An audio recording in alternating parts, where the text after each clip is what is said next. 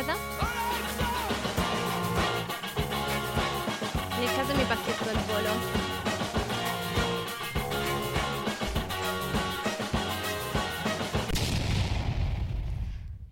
Buonasera cari ascoltatori e bentrovati a una nuova puntata di Magma, il programma radio di Vulcano che va in onda tutti i venerdì alle 17 su Radio Statale. Io sono Chiara e qui in studio con me oggi ci sono Luca e Laura. Ciao ragazzi! Buon pomeriggio! Ciao a tutti! Eccoci qui, allora il tema di oggi è un tema bomba, lo diciamo subito, ed è la spettacolarizzazione del dolore nei media. Un tema estremamente complesso, estremamente intricato anche, su cui avremo sicuramente moltissimo da dire. In particolare noi affronteremo tre punti fondamentali nell'arco della puntata di oggi, cioè anzitutto il modo in cui viene raccontata la guerra in Ucraina, quindi estremamente sull'attualità, su come le immagini influiscono nella narrazione di questa guerra, e successivamente poi passiamo a una parte più di approfondimento dove Laura anche commenterà insieme a noi una pagina del Corriere della Sera e rifletteremo anche su come in Italia si tenda molto spesso a sfruttare una narrazione che cavalca molto l'onda dell'emotività e che spinge veramente molto sul lato emotivo, sul lato del dramma, del tragico. Infine ci riallacceremo a un caso storico, questa parte poi l'approfondirò un po' meglio io, un caso spartiacque che risale al 1980, che è quello di Alfredino Rampi, la tragedia di Vermicino, che segna in un certo senso l'inizio di questa di questo tipo di narrazione in Italia, quindi un caso spartiacque, il primo caso che venne seguito con così tanta emotività, e poi anche su questo ci soffermeremo particolarmente. Lascerei subito la parola a Luca con la sua parte e iniziamo ad approcciarci a questo tema bello tosto ma anche super affascinante. Allora, salve a tutti. Allora, parliamo di guerra in Ucraina, non parleremo di strategia, non parleremo di intenti, ma parleremo del modo con cui noi ne parliamo, del modo con cui noi ci approcciamo ad essa. Molti giustamente l'hanno parlato come la prima guerra social, ovvero una guerra dove noi siamo, diciamo, scosparsi continuamente, vediamo immagini di questa guerra, vediamo i feriti, vediamo le esplosioni, vediamo chi sono gli attori in campo, le persone stesse, i soldati stessi, tutti noi li vediamo.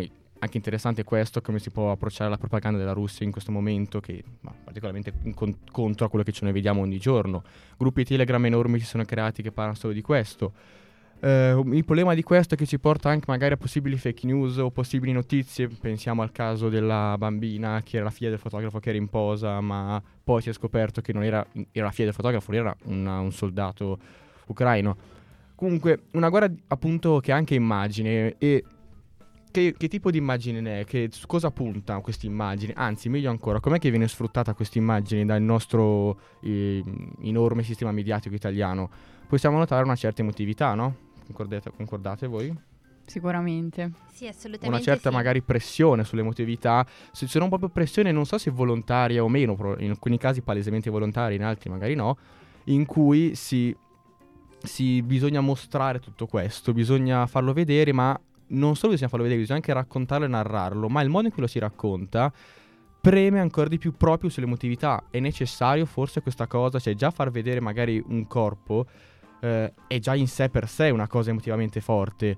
Adesso ormai i racconti non è più un discorso più razionale, ma un discorso più narrativo, più su questi soldati che vanno, oppure queste persone, il racconto, la narrazione, l'emotivo, il pathos, l'ethos che bisogna evidenziare in questa cosa.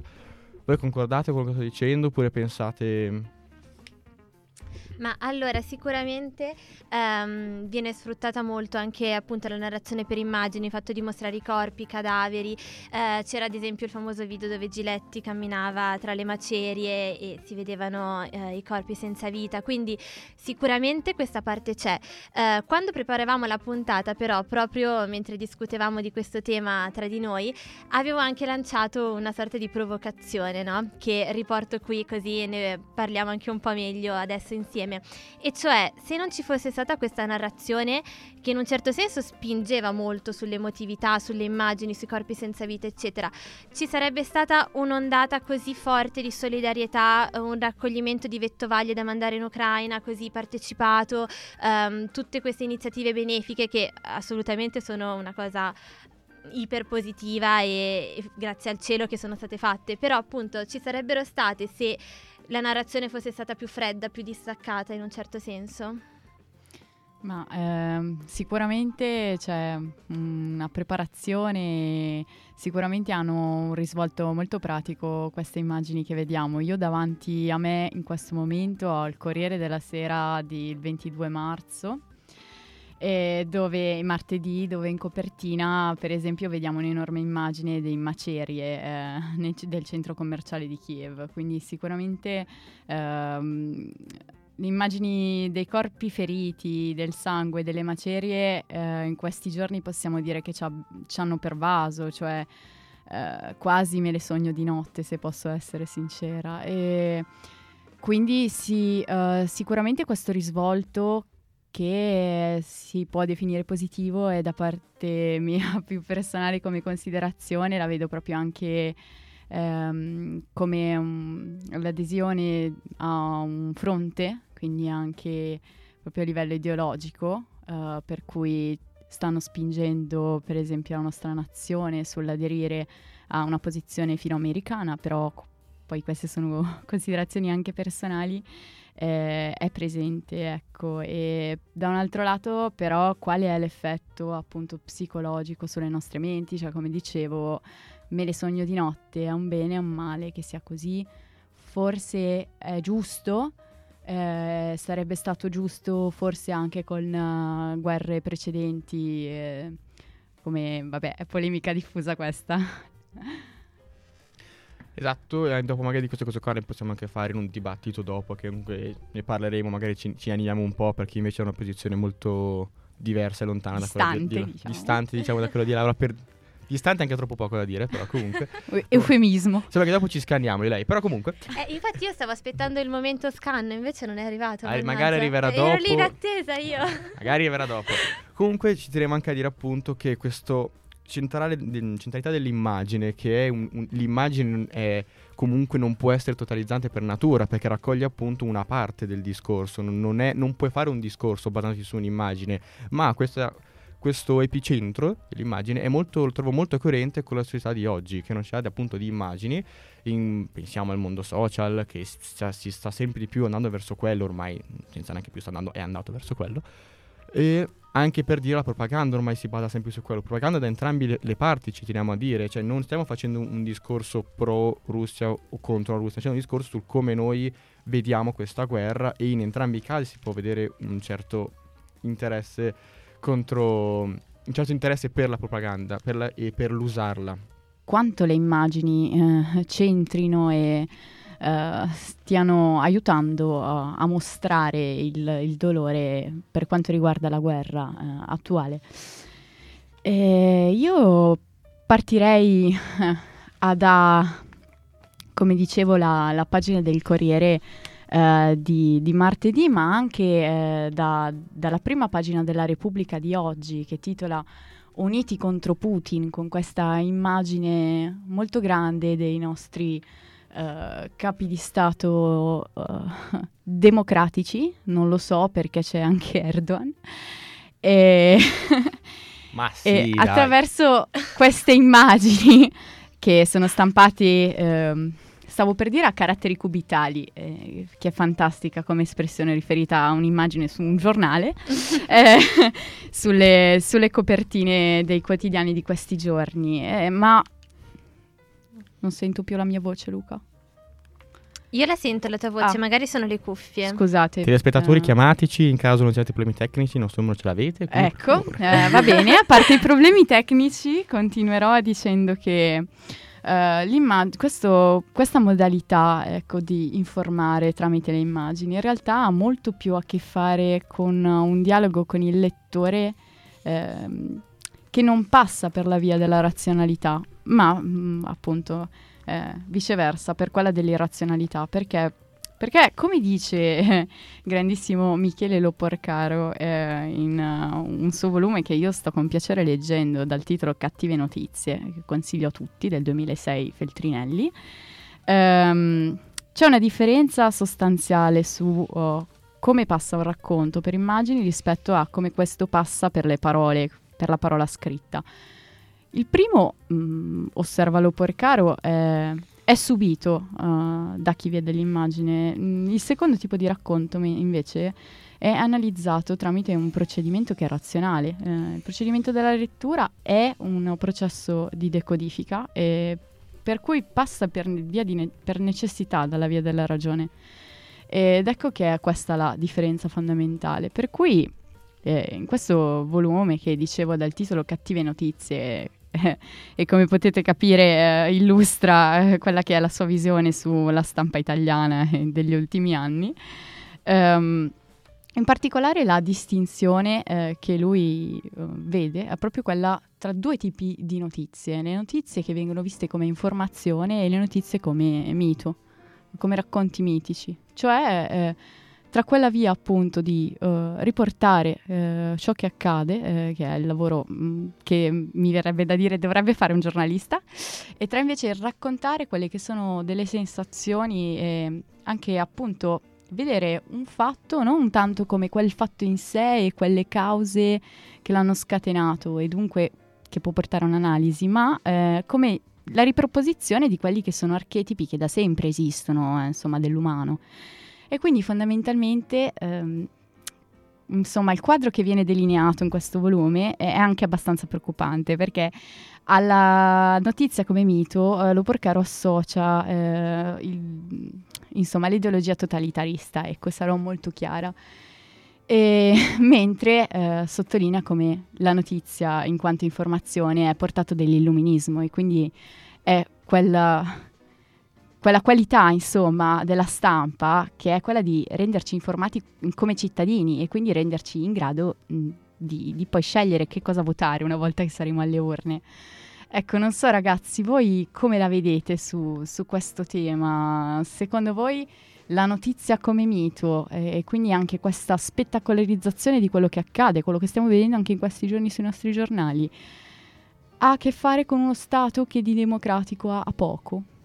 Allora, secondo me, come posizione finale, diciamo, dire addirittura uno Stato che di democratico ha poco è esagerato, secondo me, perché l'industria dell'informazione, in quanto industria, appunto, oggi si è sempre più votata alla ricerca del guadagno, e anche per un discorso di facilitazione e di avvicinamento a quelli che sono, per esempio, gli standard di Google, ha evidenziato questo tipo di informazione facile, come abbiamo detto, fruibile, adatta per tutti, dove basta pochi secondi addirittura per leggere una notizia, e addirittura si evidenzia come, per esempio, in circa 10 secondi bisogna attirare l'attenzione di qualcuno. E si può notare, per esempio, lei, adesso Laura ha parlato di un giornale, se pensiamo a come erano i giornali magari anche solamente 30 anni fa, 40 anni fa, 50 anni fa, erano completamente diversi, erano più grossi, erano solo scritte. Probabilmente, non lo so, anche per ragioni economiche, perché magari stampare un'immagine costa di più, però è anche vero che adesso si evidenzia molto di più quello, per non parlare anche di come l'informazione su Google o comunque su internet, in cui è solo un trafiletto e poi tutto il resto sono immagini, e questo appunto fatto per varie ragioni. Adesso hanno detto, cercate di dirlo in modo razionale, ma io sono molto critico per questo tipo di informazione, perché è riduttiva per natura, non può non esserlo, è solamente neanche una fonte, è solo, come posso dire, una punta minimamente minuscola di un iceberg che in realtà è molto più complesso, e questa complessità qua si va a perdere, e più che riguardo al totalitarismo, secondo me è anche può essere addirittura più preoccupante, perché entra anche nel modo di pensare delle persone, cioè le persone cominciano addirittura a pensare sempre in modo sempre più facilitato, cioè le cause sembrano quelle ovvie e quindi sono quelle, punto, no? Cioè quando magari si parla di qualcosa dice ok, è così, vale, come per esempio adesso si dice Putin è un pazzo, punto, è un fuori di testa, è malato, però cioè, per quanto io quello che fa Putin lo giudico come inumano, come una cosa scabrosa, non penso che sia un fuori di testa, completamente fuori di testa, che sta facendo le cose perché la sua pancia ha detto di farle. È una cosa che però tende spesso a dire anche comunque da persone di un certo rilievo, di una certa importanza. Non so voi se la pensate con me o se no, no. Ma riallacciandomi a quello che diceva prima Laura, quello che penso io è che servirebbe un punto di equilibrio, cioè sicuramente ci sono dei legami tra il raccontare le notizie solo ed esclusivamente sull'onda dell'emotività, e cioè i totalitarismi hanno sempre fatto questo. Magari la differenza è che alle spalle nei totalitarismi c'era una propaganda, quindi c'era una posizione già predefinita. Qui secondo me il lanciare le notizie sull'onda dell'emotività riguarda tantissimi ambiti diversi, non c'è sempre una sola posizione, ma c'è più un pluralismo, no? Però, come diceva Luca, giustamente è comunque una cosa pericolosa, nel senso che poi si appiattisce anche il modo di pensare, si ragiona solo per assoluti, non si rende la complessità del reale, quindi sicuramente è dannoso questo modo di narrare, questo modo di comunicare. Dall'altra parte, rifacendomi anche un po' prima alla provocazione che avevo lanciato sulla mobilitazione solidaristica che c'è stata nei confronti dell'Ucraina, nei confronti dei profughi, eccetera, secondo me anche comunicare le notizie in maniera esclusivamente oggettiva, spersonalizzata, ok? Anche solo dare le notizie come una... nel modo più, ovviamente l'oggettività assoluta non c'è, ma anche dare le notizie nel modo esclusivamente più oggettivo possibile, dal mio punto di vista non va bene, ed è una posizione un po' controcorrente, mi rendo conto, perché la tendenza è quella di rifarsi sempre il più possibile all'oggettività, ma secondo me è estremamente importante che si distingua quella che è l'opinione del giornalista da quella che è la narrazione dei fatti, questo sicuramente. Allo stesso tempo penso però che il giornalista come figura intermedia che legge i fatti e dà una sua interpretazione, una sua versione, è estremamente importante, che questa cosa si sta perdendo moltissimo, nel senso che anche nello scritto in molti casi non si riconosce quasi più la penna del giornalista, no? Mentre se pensiamo ai grandi giornalisti che avevamo in passato venivano riconosciuti a colpo d'occhio. Ecco, questa cosa secondo me un po' si sta perdendo e appunto il fatto che il giornalista viene sempre visto come un intermediario oggettivo e basta, secondo me non va bene neanche quello. Io sono dell'idea che serva un punto di equilibrio tra emotività e oggettività, e ovviamente distinguendo le due cose.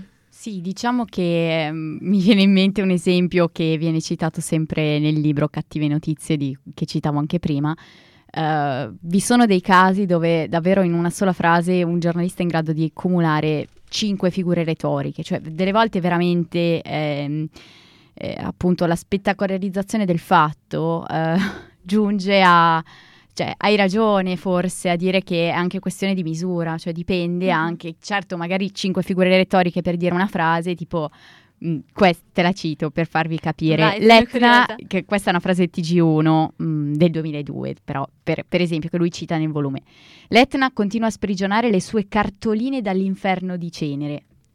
Che boh... cartoline, ti viene anche un attimo di perplessità perché dici ma non stavamo parlando dell'Etna, cioè sei anche confuso, questo per dirvi quante però, metafore. Diciamo che questo in generale è proprio una cosa scritta male che il giornalista poteva evitare, magari una figura retorica un po' più decente migliorava la situazione. Posso aggiungere che prima giustamente lei ha detto riguardo al totalitarismo, e allora, neanche se non sono d'accordo con lo stesso ragionamento, bisogna mettere che questa cosa si avvicina veramente tanto a alcuni metodi comunicativi che si avevano durante il fascismo, quando non sapendo cosa dire della guerra d'Etiopia, perché non c'erano informazioni, si inventavano cose come i nostri soldati virili che stanno lì gaudi a guardare il panorama, formule, che poi non stanno dicendo niente, cioè per dire niente. Qua alla fine ha detto un sacco di parole per dire che l'Etna appunto stava eruttando, cioè... Che poi ecco. Prima giustamente lei ha detto si vorrebbe un mezzo comune, e io sono d'accordo con questo. Il fatto che io noto almeno è che l'emotività, cioè il racconto romanzato si sta sempre di più formando, sempre di più avanzando, si sta sempre di più evidenziando quello, l'empatia per chiunque, non so voi, almeno a me. Sì, diciamo che trovi solo i due estremi, vero? Cioè trovi o la notizia data in maniera esclusivamente emotiva o la notizia data in maniera esclusivamente oggettiva, quasi no, è difficile trovare una sintesi delle due cose. Sì, no, visto che stavo citando delle pagine dal Corriere della Sera rispetto a quello che stai dicendo proprio tu adesso, Chiara, E effettivamente il titolo, questo sia a caratteri cubitali, di martedì è stato "Rai dei terrore, scontro totale", che ditemi voi, esatto, che significato ha.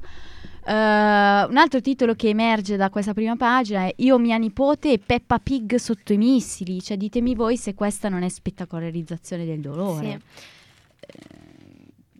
Anche qui è utilizzata comunque anche la metafora dell'inferno, anzi che è ormai più un'antonomasia che una metafora, però l'inferno di Mariupol che rifiuta la resa, biscotti e Peppa Pig, ancora una volta lo ripropongono, gli è piaciuto questo Peppa Pig. Questo è il Corriere della Sera, cioè un giornale serio, no? Diciamo che poi questo secondo me è anche un problema molto dei titoli, nel senso che i titoli acchiappano molto. E aggiungo l'ultimissima cosa su questa sempre questione di trovare un punto di equilibrio, poi passiamo all'intermezzo musicale. Vi cito l'articolo 8 del testo unico dei doveri del giornalista, che riporta queste frasi. Salva l'essenzialità dell'informazione, il giornalista non fornisce notizie o pubblica immagini o fotografie di soggetti coinvolti in fatti di cronaca lesive della dignità della persona, né si sofferma su dettagli di violenza, a meno che ravvisi la rilevanza sociale della notizia o dell'immagine. Quindi diciamo che tutto, stando al nostro ordinamento giuridico, si rifà alla rilevanza sociale, quindi è quello il fulcro, il punto su cui ogni giornalista dovrebbe interrogarsi, cioè questa notizia, se io mi soffermo su questo particolare di violenza, lo faccio per una rilevanza sociale. Un esempio che avevo trovato sempre in un articolo scritto molto bene, tra l'altro, che riportava anche il passo di questo articolo del nostro ordinamento, è il caso di George Floyd, no? Nel senso che le immagini lì avevano fatto il giro del mondo. In quel caso sì, c'era una rilevanza sociale perché era un caso di discriminazione attuato dalla polizia americana, che si è ripetuto perché c'erano moltissimi casi di quel tipo. Quindi il caso di George Floyd ha fatto il giro del mondo e quelle immagini sono state viste da tutti, ma si trovavano sui social, aprendo Instagram tranquillamente, senza a volte neanche disclaimer, queste cose. Su questo si può discutere, però ecco, sicuramente è importante discernere i casi in cui mostrare violenza in un certo senso serve a scuotere le coscienze e casi in cui invece si sfocia nella spettacolarizzazione del dolore, nella pornografia del dramma e del tema, insomma, di cui trattiamo noi oggi, no? Adesso arriva una parte un po' quasi storica di approfondimento, perché quando abbiamo sviscerato il tema spettacolarizzazione del dolore, una delle primissime associazioni che mi è venuta in mente è proprio questo caso storico che è successo in Italia nel 1981, nel mese di giugno, che ha segnato, secondo me, e insomma anche secondo quella che è l'opinione comune, ha segnato molto il modo di concepire la narrazione, il modo di narrare gli eventi tragici e dolorosi negli anni a seguire. E questo caso è quello di Alfredo Rampi, un bambino di quasi 6 anni che è caduto in un pozzo che si trovava in una frazione di Frascati, quindi nel Lazio. Questo succede la sera di mercoledì 10 giugno, quindi siamo nell'ambito di una famiglia normale. Il bambino chiede ai genitori di poter tornare a casa da solo. Poi i genitori si rendono conto che il bambino non tornava, iniziano le ricerche, si scopre poi che era caduto in un pozzo che non era segnalato adeguatamente. Quindi accorrono sul luogo polizia, vigili urbani, vigili del fuoco, iniziano subito le ricerche e successivamente, una volta individuato il bambino, le operazioni di soccorso, che si rivelano immediatamente molto molto difficili. Questo perché si trattava di un pozzo molto stretto, era complicato calarsi all'interno per recuperare il bambino era caduto molto in basso. Quindi il primo tentativo, che si rivelò poi anche un grande errore, fu quello di calare una tavoletta legata a delle corde all'interno di questo pozzo per nella speranza che il bambino si aggrappasse e riuscire a tirarlo su. In realtà cosa succede? La tavoletta rimane incastrata e questo rallenta molto tutti i soccorsi a seguire, nel senso che si deve poi cercare di rimuovere questa tavoletta. Una delle successive ipotesi per intervenire e risolvere la situazione fu quella di scavare un tunnel parallelo al pozzo, e dove poi aprire un cunicolo orizzontale che consentisse di penetrare nella cavità poco sotto il punto in cui si supponeva che si trovasse il bambino.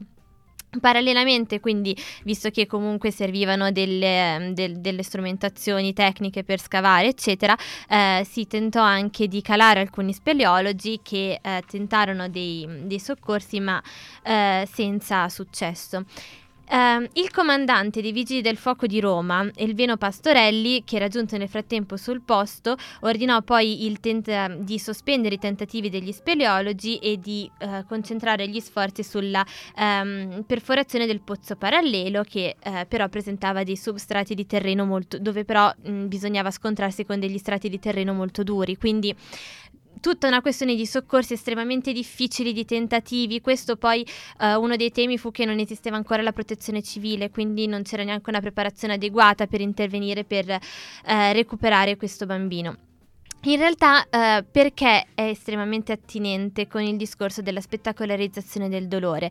Perché questo caso iniziò ad essere seguito dalla televisione, in particolare dalla RAI, e proprio perché sempre Pastorelli, quindi il comandante dei Vigili del Fuoco, aveva dichiarato che comunque si trattava di operazioni di soccorso semplici e che quindi nel giro di qualche ora si sarebbe riusciti a salvare questo bambino. Per questo motivo, sì, il 1981 è un anno estremamente complesso per la storia d'Italia, c'era la questione delle Brigate Rosse, c'era la questione della loggia massonica P2, erano appena stati pubblicati i nomi degli iscritti, quindi un anno veramente molto travagliato. Sì, l'idea secondo me era quella che si volesse dare quasi una buona notizia, ok? Se guardiamo ottimisticamente alla cosa, l'idea era quella di diamo una buona notizia agli italiani, diamo un motivo per diffondiamo un po' il buon umore, ok? Perché si pensava che si trattava di soccorsi semplici e agevoli. Quindi inizia ad essere seguito dalla televisione. E c'è anche una risposta da parte del pubblico che inizia a seguire con sempre maggiore partecipazione, quindi prima il TG1, poi il TG2, poi alla fine anche il TG3 si uniscono in questi soccorsi, tutto si svolge nell'arco di 3 giorni e iniziano a seguire in maniera molto partecipata tutte le operazioni di salvataggio, i tentativi, le valutazioni dei Vigili del Fuoco, eccetera. Parallelamente si raduna anche una folla di quasi 10.000 persone sul posto dove stavano avvenendo i soccorsi, quindi questo rallenta ulteriormente o comunque pone sicuramente più pressione addosso ai soccorritori, rallenta i soccorsi. Poi in realtà è ancora un punto di domanda, nel senso che ci si chiede, visto che comunque alla fine non essendoci la protezione civile c'era anche un'impreparazione di base, ci si chiede magari non ce l'avrebbero fatta comunque.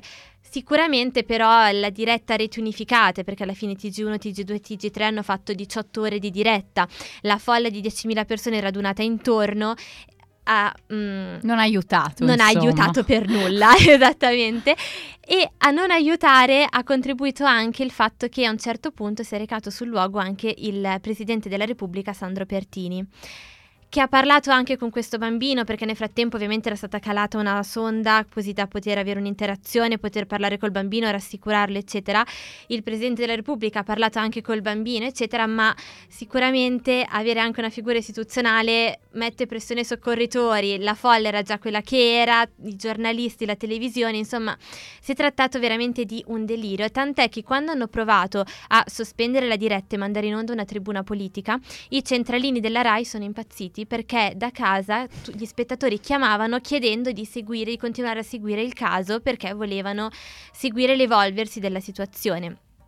Adesso è un tema veramente molto complesso, perché da un lato è stato possibile poi grazie a questa estrema diffusione reperire anche delle persone che come volontari si sono calati per cercare di recuperare questo bambino, e quindi sicuramente c'è Emerge anche qui, è un po' il discorso che facevo prima sulla guerra in Ucraina, emerge anche qui il lato solidaristico sicuramente, e sicuramente le persone, c'è un articolo di Beatrice Dondi sull'Espresso, un'opinione che dice in realtà lì non c'è stata spettacolarizzazione del dolore, c'è stata moltissima empatia, quindi la volontà era proprio quella di seguire tutti la storia di questo bambino nella speranza che si salvasse, no? Che è una voce un po' controcorrente, in realtà la maggior parte delle persone sostengono che si è trattato di una spettacolarizzazione eccessiva, che appunto la diretta, una volta che si è messa in moto questa macchina, questa diretta super iper partecipata, era anche impossibile fermarla, nel senso che si cerca di fermarla e la gente protesta e chiede fateci vedere cosa sta succedendo, quindi insomma è stato davvero un caso dove la risonanza mediatica è stata estrema, è stato il primo caso forse dove davvero si è seguito in un modo così partecipato una questione così tragica, tant'è che addirittura il giornalista Emilio Fede dirà poi in futuro che se quel giorno ci fosse stato un colpo di stato in Italia la gente avrebbe risposto sì, ma fammi sapere cosa succede a Vermicino. Quindi è proprio l'idea, no, della risonanza estrema che ha avuto. Chiudo al volissimo dicendo che appunto poi il tunnel parallelo è stato scavato ma il bambino era più in basso, altre persone hanno tentato di calarsi, in particolare Angelo Liccheri, ma non c'è stato modo, quindi alla fine il bambino purtroppo hanno rilevato che non c'era più battito e il corpo è stato recuperato poi un mese dopo addirittura. Ma posso dire che mi ha colpito tantissimo che questa frase l'abbia pronunciata Emilio Fede del colpo di stato, perché stavo appunto per fare questa considerazione, cioè pensaci bene, cioè tu prima hai detto forse volevano anche dare una buona notizia agli italiani nel momento in cui insomma delle vicende così pesanti come la loggia P2 e le Brigate Rosse, sì, però che fosse in positivo o in negativo, insomma, che si volesse distogliere l'attenzione da qualcosa che stava accadendo, o che si volesse far respirare un po' le persone da tante cose terribili che accadevano. In ogni caso stiamo spostando comunque l'attenzione di un'opinione pubblica su altro. Quindi sì. E mi colpisce che sia proprio Emilio Fede, perché sembra veramente la riconferma delle idee di Loporcaro, cioè stiamo parlando del giornalista che ha impersonificato, no, la politica poco democratica, diciamolo pure apertamente, del presidente Berlusconi durante gli anni del suo governo. E questa cosa mi ha colpito tantissimo, non so Luca. No, anche a me ha colpito che proprio Emilio Fede l'abbia detto, che mostra una certa contraddizione abbastanza palese. Però secondo me, Chiara, ti hai detto una cosa che però potrebbe essere che ti sei un attimo fregata, perché tu hai detto non hai aiutato per nulla. Allora, è vero che il caso di Alfredino è stato importante anche storicamente, perché appunto dopo di quello si è capita la necessità di una forza d'ordine che conoscesse bene il territorio, qual è la protezione civile oggi, perché ha portato alla creazione della protezione civile. Ma tu hai detto non ha aiutato per nulla, però prima quando parlavamo dell'Ucraina per esempio tu hai fatto stesso l'esempio in cui però magari senza la parte emotiva non avremmo mandato le coperte, le vettovaglie, gli aiuti agli ucraini. Magari senza la parte emotiva non sarebbero arrivati così tanti aiuti al caso di Alfredino, ma ovvio, secondo me era meglio se fosse stata una cosa che fosse rimasta una cosa più personale, magari così le persone che ci lavoravano dietro avevano meno pressione o meno peso di avere un'intera nazione che guarda qualunque cosa fai e qualsiasi tuo errore non solo per i ripercorsi su un bambino, ma addirittura sull'emotività di milioni di persone. Però è anche perché, come ti sei detto, magari così una persona a caso in Italia, magari una persona esperta in geologia o non lo so, che conosce, magari aveva idea di come fare per aiutarlo, che nessuno sapeva che bisognava contattarlo, così ha capito l'informazione, magari così poteva saperne, no? Ma sai, la differenza secondo me sta nel caso concreto, nel senso che da una parte siamo davanti a una guerra dove le iniziative solidaristiche per cui si raccolgono vettovaglie eccetera sono fondamentali, dall'altra parte si trattava dei soccorsi di un bambino caduto in un condotto che poteva essere fatto solamente in realtà dalle persone competenti, che avevano le perforatrici, che avevano appunto i macchinari per poter intervenire, sono stati chiamati degli speleologi esperti, quindi in realtà gli strumenti in campo, per quanto appunto non c'era la protezione civile, quindi erano insufficienti, però gli strumenti in campo allora a disposizione c'erano tutti, capito? E la cosa che mancava, appunto poi alla fine è quello che dicevo, non si sa se ce l'avrebbero fatta comunque o meno. Ma in realtà sicuramente avere una folla di 10.000 persone attorno mentre si cerca di capire quali sono tutte le possibilità per intervenire su questa cosa non ha aiutato per nulla, non ha aiutato nemmeno avere il Presidente della Repubblica, che per quanto animato dalle migliori intenzioni però ha rafforzato tutta la pressione mediatica che c'era intorno, sia lato giornalisti sia lato folla che si radunava.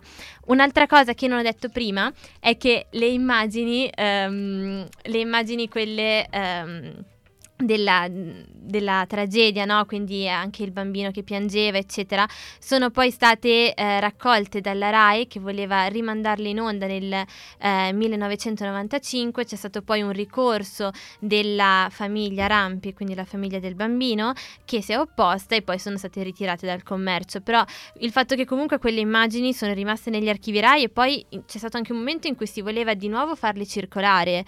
Anche questo fa molto pensare, no? La famiglia si è sempre opposta, ha sempre esercitato il suo diritto all'oblio. Questo non è stato, in un primo momento non è stato assecondato. E però d'altra parte sorprende anche quanto la gente sia interessata a questo tipo di racconti. Cioè effettivamente mi viene quasi da dire, in un momento in cui nessuno apre un libro e i giornali non si leggono, però c'è ancora un forte bisogno di narrazione, ci appassiona a livello anche ossessivo. Assolutamente. Tra l'altro ho trovato anche un'intervista della professoressa Anna Bisogno, che è autrice di un libro chiamato La TV invadente, che si rifà proprio al reality del dolore, no? Quello che è stata la questione di Vermicino. E in particolare lei afferma in questa intervista che il reality del dolore di Vermicino ha cambiato l'informazione e la modalità di approccio alla notizia, perché si dilata l'oggetto esplorato, si abusa del diritto di cronaca, si cercano nuovi ambiti di appeal, e quindi esiste in realtà un limite sottile che separa informazione e intrattenimento, che troppo spesso viene varcato, alimentando una TV che sembra onnipotente nel vuoto che c'è. Quindi anche questo, no? La questione che dicevi tu, si seguono quasi anche per intrattenimento a un certo punto. Poi è chiaro, è sempre un bilanciamento. Secondo me è un tema complesso, cioè da una parte sicuramente c'è l'empatia, no? L'empatia verso una storia così tragica. Dall'altra parte c'è anche un po' l'intrattenimento, e è difficile anche la morbosità, ed è difficile anche secondo me nella coscienza del singolo distinguere le due cose, proprio guardando un approccio personale. Per concludere, devo dire che sono d'accordo con entrambi, ma è un punto di vista interessante il fatto che questa cosa insita un po' nell'uomo, sia la narrazione sia l'interesse per il sublime, per quel brivido lì del rischio, del vedere un atto che non è normale, un cosa di pericoloso che sta avvenendo, mischiato a una narrazione ben fatta. È la classica tragedia greca, insomma, no? Cioè il vedere la violenza non finirà mai di attrarci, ma non potrà mai finire di attrarre, semplicemente perché inizio nell'uomo è una cosa che, cioè, non si può neanche dimostrare, cioè, perché non si può neanche dibattere, perché, cioè, è ampiamente dimostrato da qualsiasi forma d'arte medicinale, di neuroscienza, qualsiasi cosa. E dopo di questa direi che il nostro tempo qui è finito, abbiamo abbastanza sviscerato tutti gli argomenti, ne abbiamo parlato, ne abbiamo analizzato, abbiamo detto anche le nostre opinioni, e per questa volta abbiamo finito. Voi siete soddisfatte? Assolutamente sì, secondo me abbiamo sviscerato moltissimi temi interessanti, e tra l'altro invitiamo i nostri ascoltatori, se avranno voglia di darci la loro opinione, di contattarci tranquillamente sulla nostra pagina Instagram, che lo ricordiamo si chiama magma_radio_statale, e chissà, magari fare anche un dibattito social a proposito di informazione sui social, o comunque riportare poi le opinioni dei nostri ascoltatori in puntata, sarà sicuramente molto interessante. E per il resto noi vi salutiamo, vi ricordiamo che noi siamo in onda sempre il venerdì alle 17 su www.radiostatale.it, Posso lasciare i nostri ascoltatori con un monito veloce? Vai. La prossima volta che state per cliccare mi piace in seguito a reazione emotiva scatenata dall'ennesimo post su Instagram sensazionalista, pensateci dopo aver ascoltato la nostra puntata. Vai raga, pensateci, vai. Però se il post è di Magma mettete like e andate tranquilli. Ah beh, no, per quello l'emotività. Per quello emozionatevi quanto volete. Oh yeah, dai, lasciatevi dai andare con Magma. Ma solo con Magma. Esatto, solo con Magma. Vulcano anche, dai, Radio Statale, sì. Per il resto fate molta rimanete attenzione. Lucidi. Esatto. Lucidi. E niente, vi salutiamo e trovate le nostre registrazioni su Spotify. Al prossimo venerdì. Ciao. Ciao. Ciao.